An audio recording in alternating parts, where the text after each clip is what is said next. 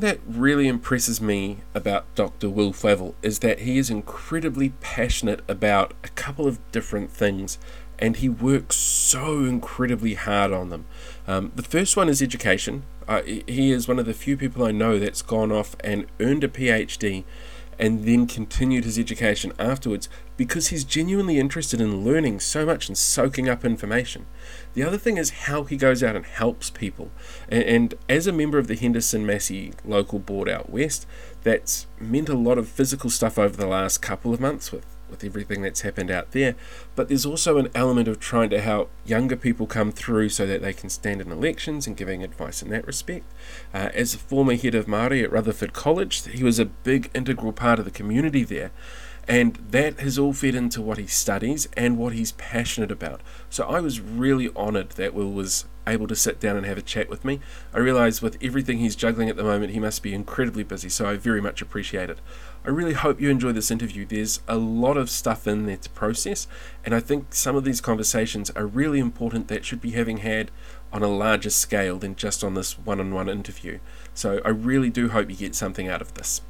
So the, the this is really laid back and relaxed and totally informal. Um, the reason I wanted to get you on here is because you do two things that really impress me like really impress me.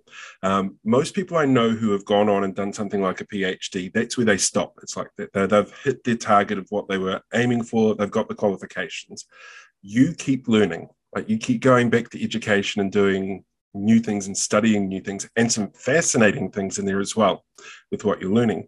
The other thing that you do is that you take everything that you've learned and like it obviously accumulates and that drives your passion for the work that you're doing within your community and I'm like, I have to get you on here because that's honestly the most fascinating thing that I could think that somebody could do. You, you're picking up as much education as you can, and you're using it in a really positive way. And I'm kind of wondering what drives you to do that. Thank you.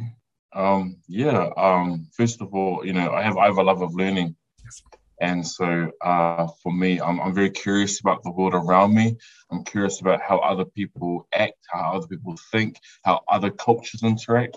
That's why I really love being in multi uh, cultural settings, for example. Um, and um, I think that, you know, I think that I'm blessed um, with uh, the skills that I can support um, you know such diverse communities and i love doing so that's what i love to do i love the idea of service I'm um, giving, you know, using your skills to better uh, your community, your whānau, um, the people around you. So I, I yeah, I, I, love doing that sort of stuff. So are you still on the board, Henderson Massey yep. board? Because you, you yep. were deputy chair, but you stepped down from that, didn't you? Yeah. Um, so um, for uh, we made an agreement that I would be for the first half of this term. Mm-hmm. And then I would swap with someone else who really wanted to be deputy chair I'll give you an opportunity. Well, why were they so keen for it? Is it? Well, yeah, it's it's it's it's a power thing sometimes. Okay. Um. So um, w- when you're a chairperson, so chairperson at the time, the first half was you know the Honourable Chris Carter, former Minister of Education, yes. and so it was great to work under him. But you're, I guess, as chairperson, deputy chairperson, you're also privileged to a bit more information. Uh, okay. Uh, you're privileged, yeah. Um, and so with that, you're able to, I guess, do whatever you want with that particular information um, in your in your own job. So yeah. Did, did it ever feed back into any of the other work that you were doing? Oh, massively. Oh, okay. Massively. Yeah, massively. So, um, you know, for example, I was privileged enough to be in um, some meetings where we had meetings with with with the police, for example, looking at some of the cases happening in West Auckland, um, just keeping us in touch with um, how we can um, support issues around policing, for example, um, community safety and things like that. So the deputy chair and the chairperson are privileged to some aspects that uh, typical local members aren't. Okay, so so having come from a place where we don't have local boards, because Hamilton has nothing like that. Um, what is the position of local board? How does it fit within what democracy does within a, an area like Auckland, for example? Yeah, so um, so um, Tamaki Makaurau Auckland has 21 local boards, and um, something like 147 elected representatives across yeah, those boards like and council. Yeah, Yeah, so if you if you look at um, all those the 21 local boards, you've got your governing body councillors, um, you've got those elected to the DHB, um, the licensing trusts, for example. So, yeah, um, we're almost like mini city councils uh, because, um, for example, in my Henderson Massey local board area, we've got about 127,000 people. So it's huge. So yeah. the local board out here in West Auckland, uh, you know, is bigger than most councils around Aotearoa. That, that's um, the population of Dunedin. Wow. Yeah. yeah. Yeah, so like, like, that's a huge area. I was talking to uh, Richard Hills the other day on oh, yeah. North Shore. It, it's 150,000 people on the North Shore. Yeah, that, that's that's more than the population of Tauranga. It, it's insane, and I don't think people outside the city realise that. It, it is insane. Um, but the the idea was, you know, when the super city was implemented in 2010, was supposed to be like a shared governance uh, role. So they got rid of the, the other big council. So Waitaki used to be Waitakere mm-hmm. City Council. They turned it into this massive uh, city council and created all these different local boards. Um, you know, you can say that a lot of people here in West Auckland mourn um, the loss of the Waitakere City Council mm-hmm. um, mm-hmm.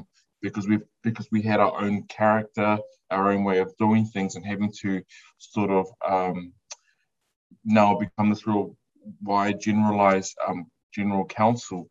Um, you know, there are issues with keeping that local feel to, to things. So it's been 10, 11 years now, and I think people are starting to get the idea of um, what local boards do. Basically, um, we make local decisions based on the power that we have as local boards. Um, and there'll be issues around our community facilities, our roading projects, um, issues with um, lease um, for the different um, council buildings here, um, playgrounds, libraries, um, infrastructure. So yeah, quite a few things. I think a lot of people don't realize just how much work goes into that.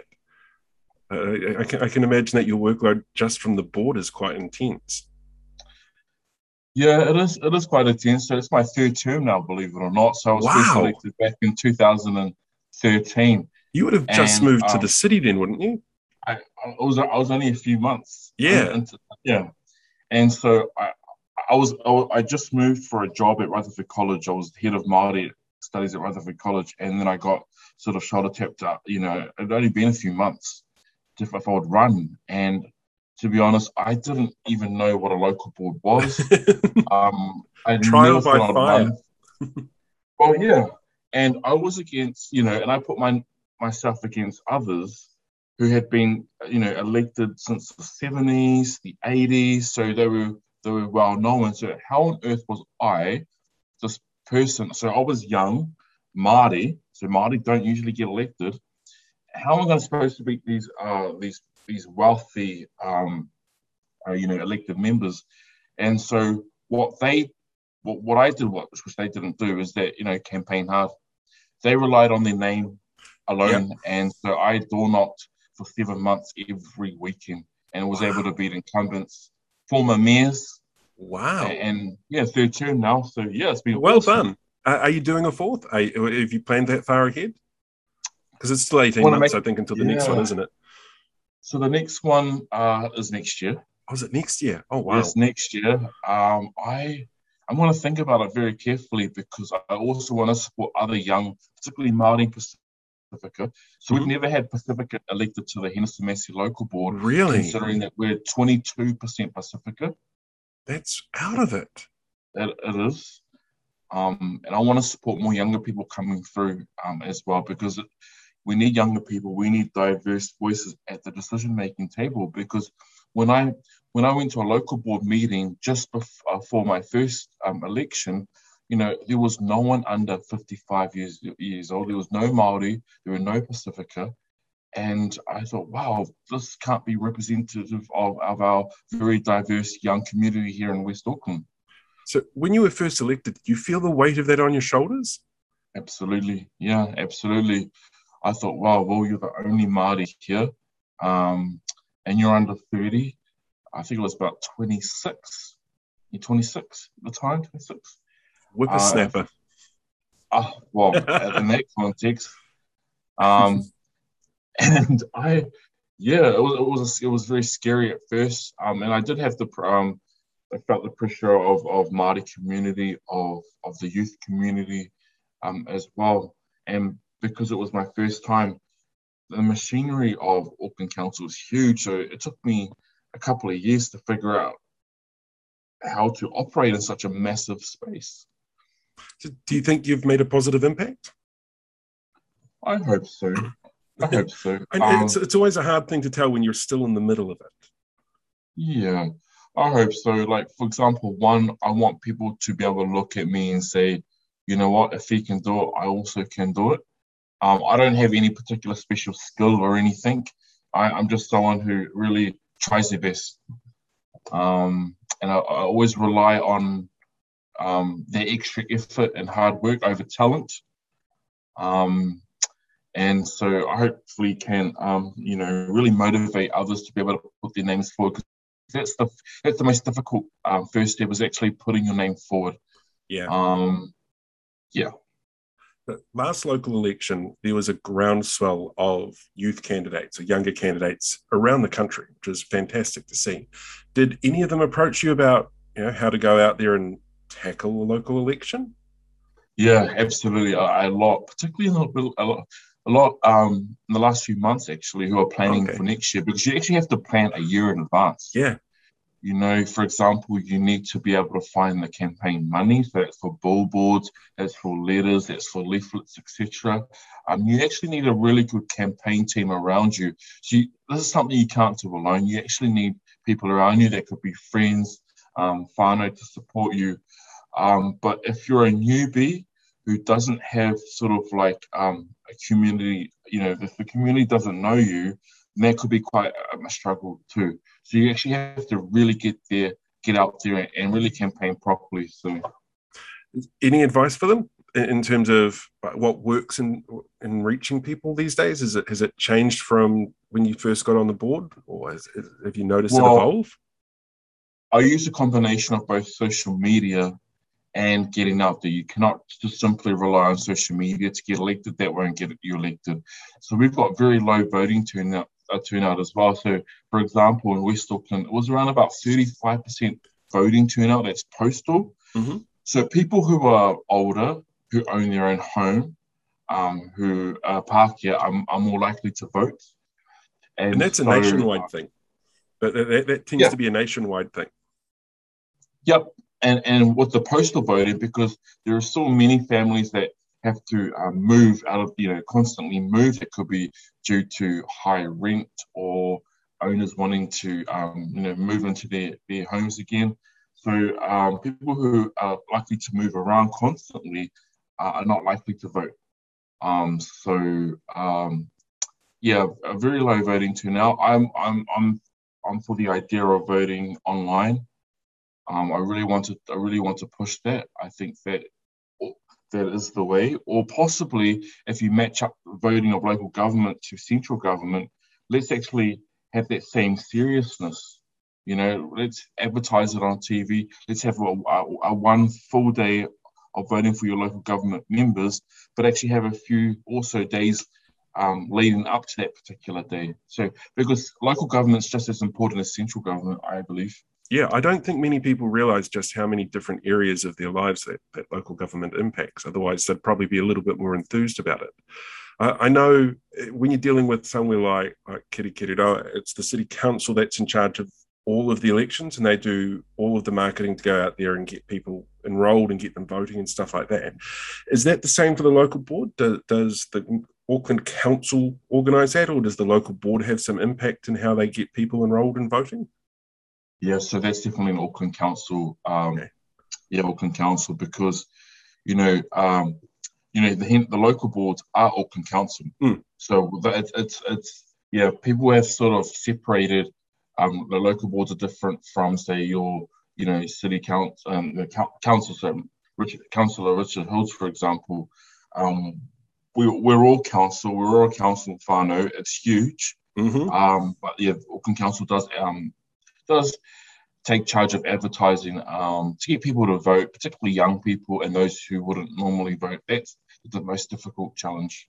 It really is. I don't know if I think there's maybe two regions in the last local elections that increased their voter turnout from the previous years. Like it's a it's an uphill battle for everybody to get everyone out there and and having their say. And those places had um, polarizing figures that were running. Like they had candidates that were just generally horrible people that nobody wanted in, but they got in because of low voter turnout. So it, it must be a hell of a juggling act. It's yeah. Um, you know, so every time I look at the um the election time, um, so there are eight positions available in the Henderson Massey local board. Um, you usually have around 28 people going for eight places, and you probably need around um, minimum of 8,000 votes in order to get in, I, yeah. I would assume. Um, so it is quite challenging. It is quite difficult, but you just have to really put yourself out there. And as someone, I, I'm a, I call myself an extroverted introvert. yep. so I I'm not a natural person to put myself out there, but I but I can do, do the it, job. You do it really well, though. Perhaps a little bit of that can be uh, acting skills, but I actually yes. have to. Um, yeah, it's not something I, would, I I feel naturally comfortable with putting myself out there. Um, there are a few anxious times um, during election periods, um, but I I know that if I really want to get elected, I keep my keep my mind on the, the end goal. Yeah. Um, how much trouble do you get into with uh, like physically getting up and talking? Because obviously there'll be meet the candidate events and stuff like that.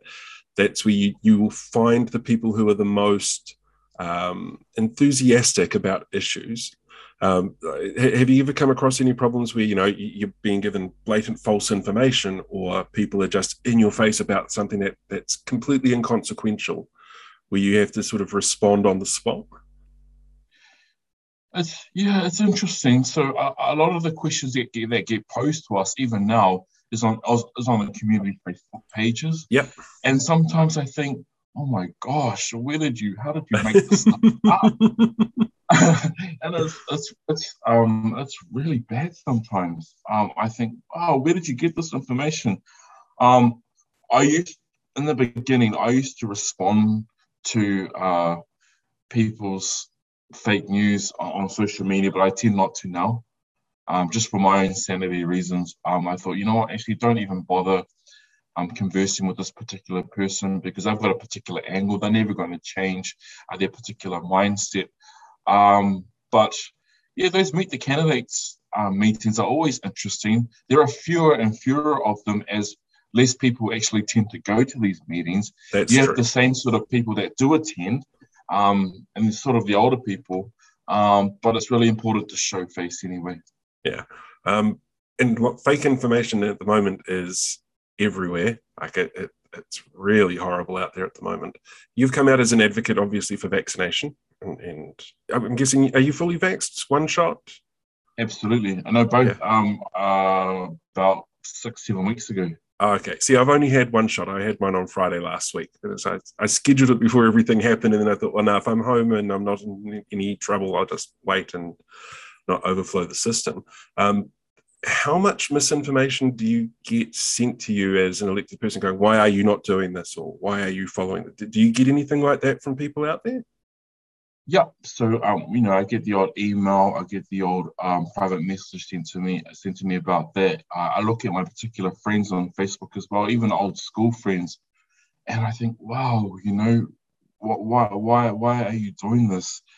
Um, because you know, people talk about oh, our freedoms and etc.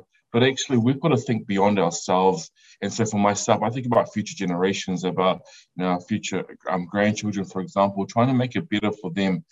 And so, that's what our, our aim should always be to make the next generation better um, than our current generation. So, I want to ensure that you know we're at least 90% vaccinated. I think that's a really good number.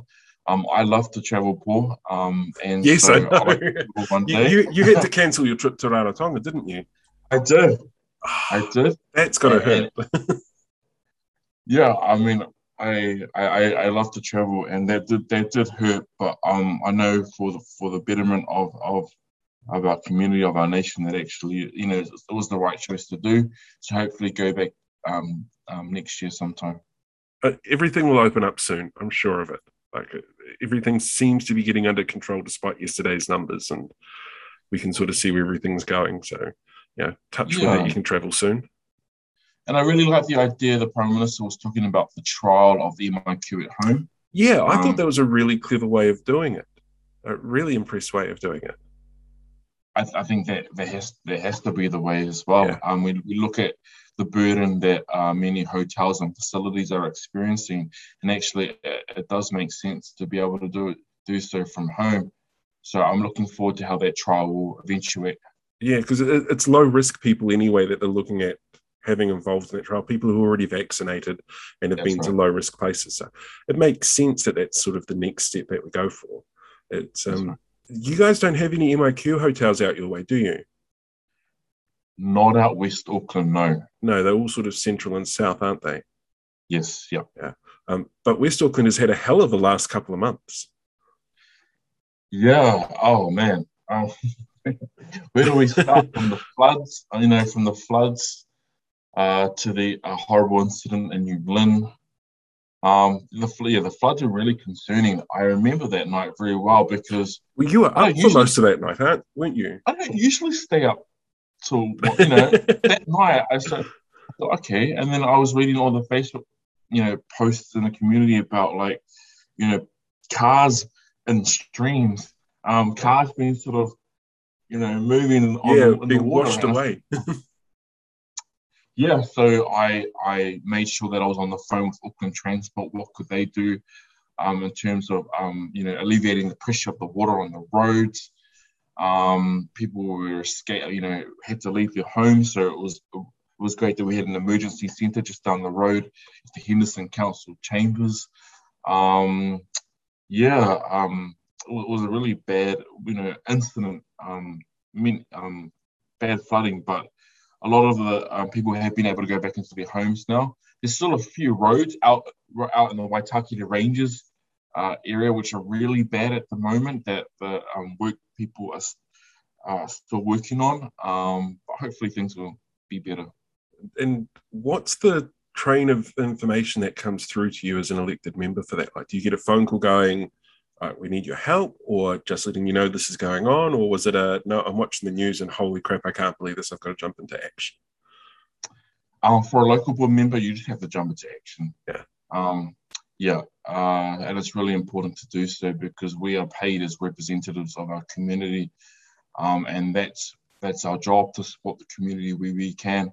Um, so you just have to jump in there, and so um, ensuring that um, I can be uh, in between person between the community and what the council can do to offer offer support. Um, so it's really more of a count. That was more of a, a council issue rather than say getting your local MP yeah. um, involved. It would be a council um, council representatives would be more ideal people to work with. And from what you can tell, everything is sort of back to normal now for most people. Yeah, for most people. I mean, they're still working um, on, on some of the. I don't know if you saw some of the big pictures where roads were collapsing, for example. Yeah. Um, it was massive. So people have been out there um, every day to to fix those particular issues because that stops access into particular parts of that of that of that area. Um, yeah, very scary to see, but um, yeah, things are getting better. Yeah. Um, is was is LynnMall within your your ward? It's just a kilometer out, but I, okay. I use LynnMall all the time. Yeah. I, I use it all the time. Yeah. I, I was talking to uh, Deborah Russell the other day, and she was like, that, "That's just where everybody goes. You know, it, it's the community hub to go do your shopping and get your haircuts and everything like that." Um, what was that day like for you? Like, like, were you sort of given a heads up, or was it another? It's on the news, and oh crap, what do I do? And can yeah, you do anything? I had a particular um, online event that I cancelled because I really wanted to focus on um, on this particular event. Um, so I, I know the community very well. Um, before I moved into the new house that I just bought this year, I lived close by um, to New Lynn, so I was I was there most weekends, for example, and so um, to see what happened in LynnMall, um, yeah, it was it was devastating. Um, and I had to jump in, um, talk with my colleagues to see what other support we can do. But um, it's very concerning. Um, but the you know the they did the right thing and and we actually have to look at what do we do now because you know the police did have information the police were following this particular person but how can we ensure that this incident doesn't happen again i think that's the next question parliament this morning passed the anti-terrorism act that so planning so planning terrorist acts and things like that are now considered illegal it gives them a bit more power that they didn't have beforehand so that this sort of thing doesn't happen again um, I'm genuinely impressed with how fast that feels like it's happened, but I know it's been in the works for a couple of years now. Um, and you work very closely with the Labour Party. You're, you're, very closely affiliated with them. You're on their policy council, aren't you? Yes, I am. I am the chair of the Justice. The, the, just, the Justice. Yeah, yeah, yeah. So, so, what does that involve when it comes to sort of policy planning the rest of this term, looking at next term? how the country changes in the middle of things like lockdowns and outbreaks? Yeah, so with, with the Justice um, Policy Committee, um, so what we do, um, so earlier this year, for example, um, um, the Labour Party had um, the regional meetings across Aotearoa and sort of come up with remits on that, how what they would like to see the Labour Party implement for the next general election. And so our focus was to collate all the justice-based remits, proposals, mm-hmm. policy proposals. And so I've been working with, so as the chairperson, I've been working with the other uh, committee members on the um, Justice Policy Committee to look at ones that we think should go ahead or, or those who think, mm, a few questions, question marks on some particular um, proposals. And then what we've done is we've worked with the different um, ministers on on their views on um, on, on their views on what they're doing to actually propel some of these um, policy proposals because they could be already working on some um, that they haven't um, told us about yet. Um, so the idea is basically to involve, you know, Labour Party members um, to get them involved in shaping what um, Labour could be pushing forward for the next general election. So the, this is very much a planning for the election kind of process. Yeah, exactly. Yeah, yeah. Okay. Absolutely. How did you end up with justice? I would have thought education would probably be more the policy area that, that you, would well, focus on. I don't know if you know Barley Hark. Um, no, I can't say. Barley Hark, he is um, he's the maestro in education. He he'd be my top five education um, people in this country in terms of uh, uh, yes, a former principal, um, very um, has massive knowledge um, in NZQA. Um, he's written books on how we could change the education system. I haven't written a book yet, Paul. Um, so, You've got time. so um, yeah, so naturally he he's he's leading that um, particular committee. So I took on justice. So I am I am doing a um, some study on a Masters of Criminal Justice and Criminology. So it's been able to match um, some of the new learnings that I've been I've been taking on at AUT um, so yeah, I'm, I'm, I'm enjoying the challenge. Um, this is it's good. You know, it's actually good to go out and, and to do something new as well because education has been my focus for so long. And it's like, see, wow, this is different, and I'm really enjoying this part. And which came first, going back and studying criminology because you had that justice portfolio, or studying criminology and then stepping into the justice portfolio?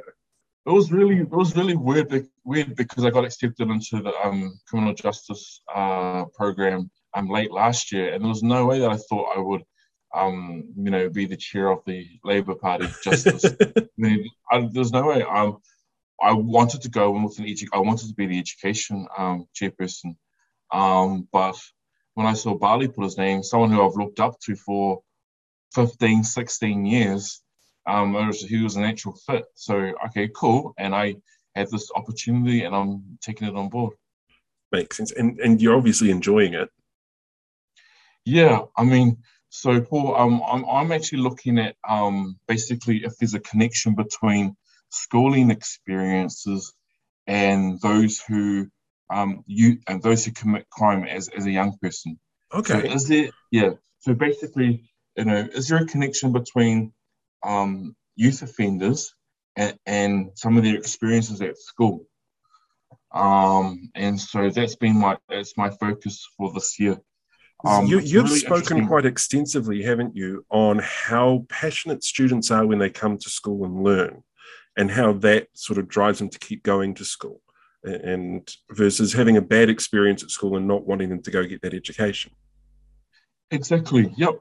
And if you look at our current prison population in New Zealand, you've got um, 70% of um, particularly Māori males who have poor literacy skills. So you can already see right there that um, literacy, um, if, if you're um, not performing academically at school very well, you've got a more likely chance of, of entering the criminal, you know, um, you know, the criminal justice system.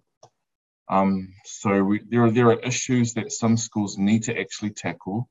Um, we have to get rid of a, a one size fits all approach. It does not work for for a lot of our kids as well.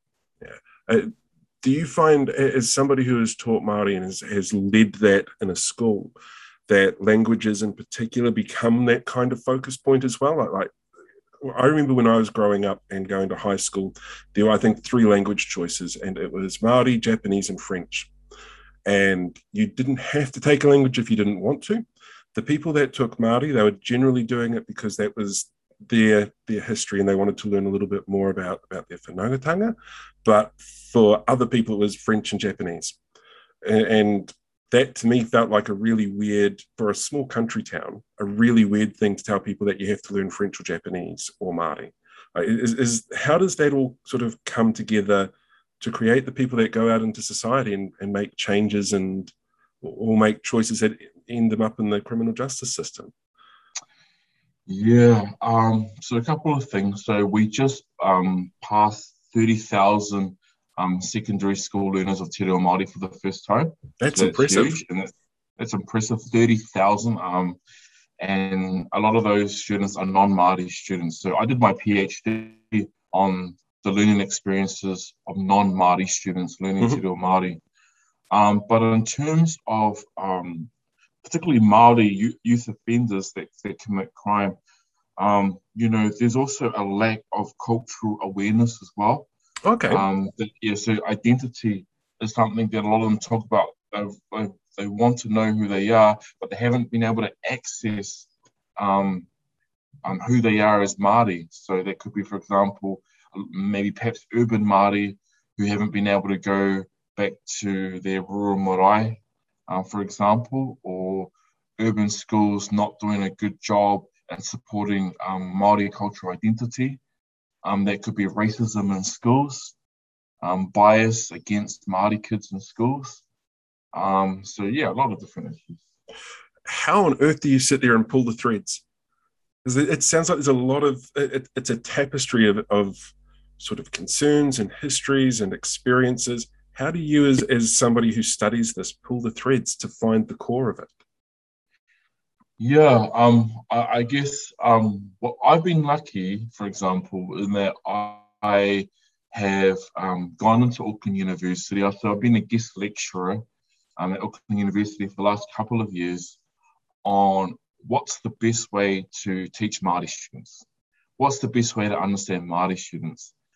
Um, and when I was talking to 200 plus student teachers, um, I said, because um, I, I conduct a lot of interviews with Māori youth, Māori youth, Māori rangatahi Māori tell me that they talk to me about their favorite teacher and the qualities of their favorite teacher. A lot of them talk about um, their favorite teacher being non-Māori. So I have to tell these student teachers that you do not have to be Māori to be an effective teacher for Māori students. You just have to show these qualities of caring, understanding, actually using their culture to inform your curriculum planning, things like that. Is that actually because again, not being an educator myself, it's it's not something I would have considered. But is it something that a lot of young educators are sort of sitting there going, right? How do I approach Māori students? How do I make sure that they feel included? Or are they sitting there going, how do I be the most effective all-round teacher I can be for, no matter where my students are from? Um, I think it's really cool that a lot of the, the newer um, teachers are actually wanting to really tap into this because um, at university, you know, basically they they they're taught that there has been uh, many decades, many years of underachievement uh, for Māori students in particular, And so I know that these teachers will be coming in and saying, I, you know, I want to be the best for all my students. Um, and if I can find a way to be an effective teacher for Māori students, I want to learn how to do so. Because when Māori students are doing well, everybody does well. That makes sense. You've got to get everybody involved at some level to make sure everybody gets lifted up at the same time. Yeah. Um, in, in, terms of, of, non-native Maori speakers, say migrants coming in from overseas, yeah. learning the language, um, I, I've got an ex who was very specific about wanting to make sure that he learned the language, that he was really specific about making sure he got the pronunciation right. Filipino, so he had a really strong accent, but still a lot of the language elements were the same. So, so the, the, way that, that words were pronounced were, were really similar between the two languages. Have you found an increase of people who are like, yeah, no, I want to get involved from all sorts of different backgrounds and, and wanting to pick up a little bit more Reo? Absolutely, absolutely. And you know, working in school environments, for example, um, the teachers who are who are from overseas are actually, I felt, um, there is more motivation from them to wanting to learn more about Te Reo Māori than the other teachers. And I only say that because they don't have that additional, you know, when you're based in New Zealand and you you're used to things Māori, mm-hmm. they're not used to sort of the stigma attached to Māori at times here in Aotearoa. So they come from with, with no baggage attached. Okay. they see this culture, they see this language, go, wow, this is really cool. I want to learn this as someone who who knows very little because I've come from um, overseas compared to those who are like, oh, you know, they've grown around it. It's like, oh, yeah, yeah, okay. Um, who aren't as motivated or excited to be learning about Te Reo Māori. But that makes a lot of sense, actually. That, that's actually really cool to hear. Like, it, it, it, it, as somebody who's studied this and who this is your passion, how do you feel about people sort of looking to you as a community leader on this? do, do you feel like a community leader on this? I, you know, I think that you just become a default community leader when you're like when you're the head of Māori studies at a high school, you know, because I always feel that high schools sometimes the heart of a community mm-hmm. at times. You are almost like a default Māori leader, and I, have accepted that. I accepted that from a very young age. So when I was 22, for example, um, and so um, you know there are pressures with that. Um, you know, particularly if you don't come from the area as well. Um, so, you know, I, am not from West Auckland, um, but I've done my, my best to really, um, to really uh, sort of make a difference to, you know, our young people as a teacher, but also the community um, as a local board, you know, elected Auckland Council local board member. And so, um, what we're seeing attitudes change in our community, and it's really beautiful to see actually. Um, we're looking at building a marae in Te Atatu Peninsula. Oh, wow. Um, I didn't realize that. That would be yeah. an amazing addition to have out there. It would be. It's been a 50 year battle. Um, I think about 20, 25 years ago, there were a lot of people who didn't want that marae.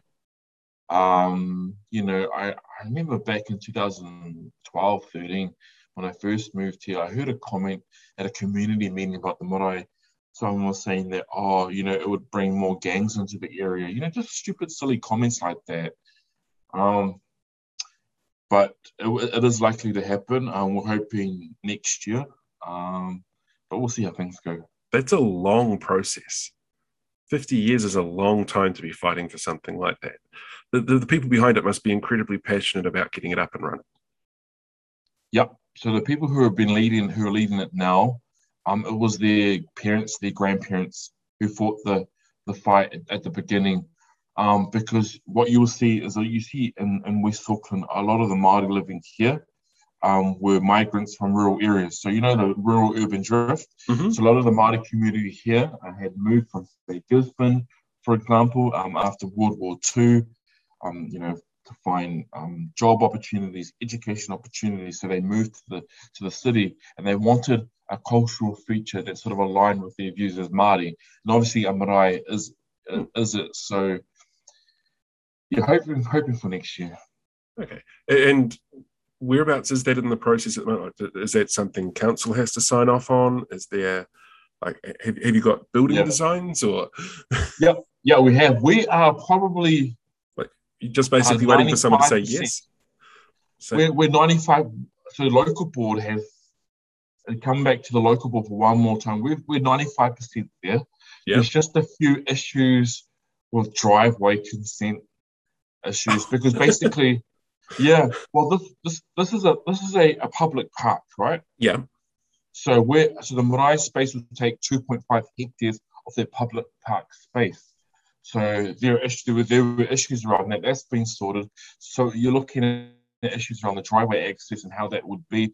Um, it's, it's a park with a lot of bird life as well. So I want to ensure that um, we um, that less environmental damage is there.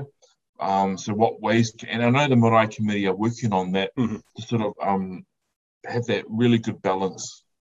It's, it sounds like every detail has been taken on board. Yep, I mean details were there 15 years ago. Oh wow. Um, well, yeah, there was a model there 15, 20 years ago. So it's it's been a while. Is, is that one of the sort of dream projects that you'd like to get sorted before the next election? Um, I, I was hoping it was um, the, the election beforehand. um, so actually, the, the plans were to um, to give it the big tick in Matariki this year. But the, oh, that would be amazing. Away, yeah. Yeah. But um, so there seems to be a new issue each time. So with with with Matariki as a public holiday next year, um, I'm crossing my fingers that we can tick it off and sign it. The local board can sign it off, and we can hand over the piece of whenua, the piece of land, to to the to the community. Say, here you are.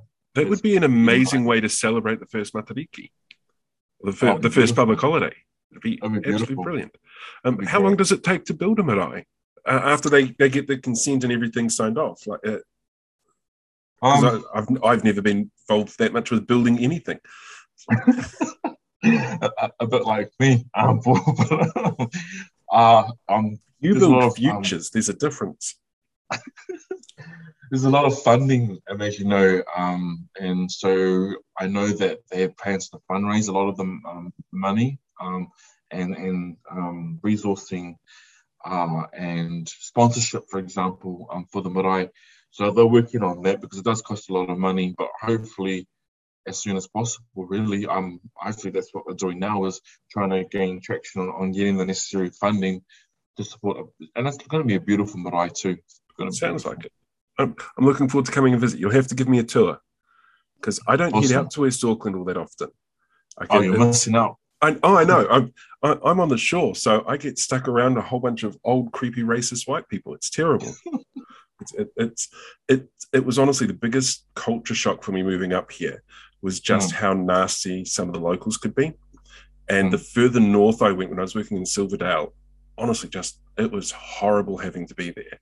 Um, we got broken into in the store that I was working in up there. Um, and I was at my grandmother's funeral when it happened, I had to come up for it. Um, the cop in full uniform comes up to me and he goes, oh, What you need to do is get yourself a shotgun but we're a shop. We don't carry shotguns. That's not going to happen. Oh, if you see any Islanders show up in a Suzuki Swift, you just pull out that shotgun and you take aim because tell you that's what they do and they come in here to raid you. Like, You're a cop. What the fuck are you wow. talking about?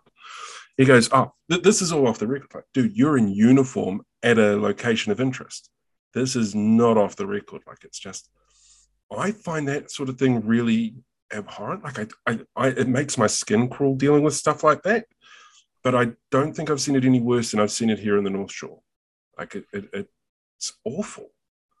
That's that's really troubling, and particularly when a lot of our young Māori, Māori, Māori in Pacifica, you know, haven't had great experiences with the police. Yeah. Um, and that's really troubling. Um, you know, there were, you know, um, I remember a news article where police uh, saw these two eight-year-olds, Māori. Um, they went up to them and took photos of them on their phone. They hadn't done anything. They hadn't committed anything. Um, and so they were they, they got in trouble as a result of that. Um, but yeah, I mean, I know the police are trying to um, trying to do better in terms of relationships with our Māori Pacific communities. But you know, your example there just says we've still got a long way to go. Yeah, it, it's it's painful to watch. Like it's really painful to watch, especially coming from somewhere like Hamilton, where you have a larger Maori population than you do here. It, it feels so out of place to see something like that happen in this country. And it just, yeah, it, it annoyed the hell out of me. Just, mm. It was not fun.